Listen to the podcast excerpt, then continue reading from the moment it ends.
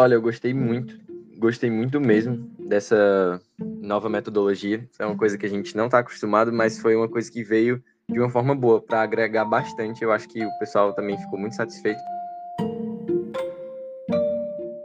Olá, bom dia, boa tarde, boa noite, boa madrugada. Começando aqui mais um S1 em resenha e vamos diretaço conversar com a nossa professora Rafaela.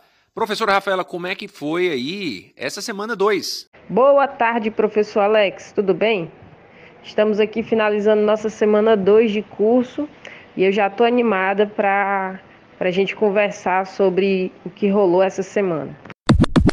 No podcast da semana anterior, eu tinha comentado que os alunos iam participar de uma atividade surpresa essa semana, mas no final quem teve a surpresa fomos nós, professores. Porque quando a gente apresentou a proposta de atividade para eles, que era realizar as primeiras manobras de ressuscitação cardiopulmonar é, no boneco, eles já dominaram o passo a passo e depois a gente descobriu que eles já tinham tido uma atividade de treinamento semelhante com os alunos da liga durante o SICMED.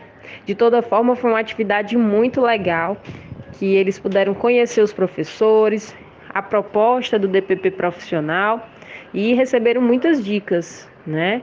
É, de forma que eu tenho certeza que é, será uma estratégia bastante produtiva em que Vamos aprender juntos bastante, professores e alunos, no DPP profissional. Vai ser bem legal. Uma outra atividade bem legal que rolou nessa semana foi a realização de um curso auto-instrucional no Laboratório de Informática, é, de introdução aos princípios do Sistema Único de Saúde. Nessa atividade, os alunos conseguiram estruturar é, de forma melhor organizada os conhecimentos a respeito do histórico do nosso sistema de saúde, bem como já conhecer e discutir alguns dos princípios e diretrizes que regem esse sistema.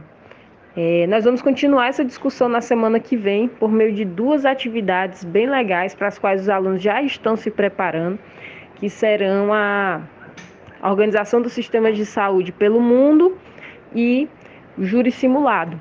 Mas eu vou comentar mais sobre essas atividades na semana que vem. Conte aí, professor Alex, a respeito das suas impressões sobre a primeira vivência oficial de PBL dos alunos. Ah, professora Rafa, o primeiro GT sempre é aquela tensão, né?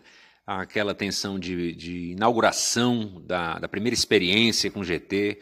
Virtualmente, todos os 100 alunos, eles têm a primeira experiência aqui, né? É, antes é muito difícil no ensino médio ter algum tipo de experiência ao estilo do grupo tutorial que a gente faz na Unifor.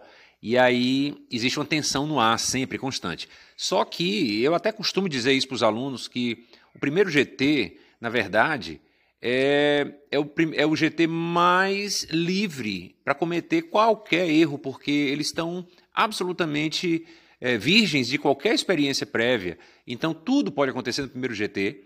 Ao mesmo tempo, o tutor ele tem aquela necessidade de ter que intervir e explicar e fazer feedback imediato sobre os passos, sobre o que é que um coordenador está fazendo ou não, o que deveria, o relator, os outros membros e assim vai. Então, é, é, ele é recheado dessas, dessas situações que vão, que fogem né, ao padrão de um GT que corre normalmente. E aí, eu pedi, pelo menos, a opinião de um aluno que eu não vou dizer o nome, vocês podem ainda tentar descobrir quem é, né? Ficamos assim na, naquela incógnita de quem é que seja, para dar um depoimento simples e rápido sobre a experiência do primeiro GT. Então vamos ouvir aí o nosso colega sobre isso agora. Boa noite, professor.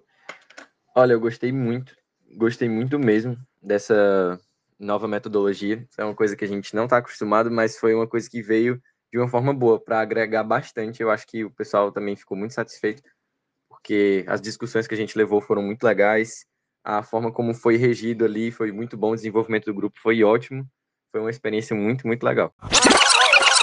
Agradecemos muito esse nosso novo colega em formação, que deu um depoimento muito positivo. Não quer dizer que exista algumas experiências que não foram tão positivas assim, isso faz parte do processo. Mas a gente espera que ao longo dos GTs as experiências fiquem cada vez mais suaves, tranquilas, positivas, agradáveis, divertidas também, por que não? Né? E de muito aprendizado, tá bom? Então é isso, professora Rafa. Eu acho que, talvez, eu espero até né, que o depoimento desse nosso colega em formação ele seja a grande maioria, se não todos, né? ele, ele reverbere a, a sensação e a experiência de todos os envolvidos nesse primeiro GT, tá bom? Grande abraço, valeu!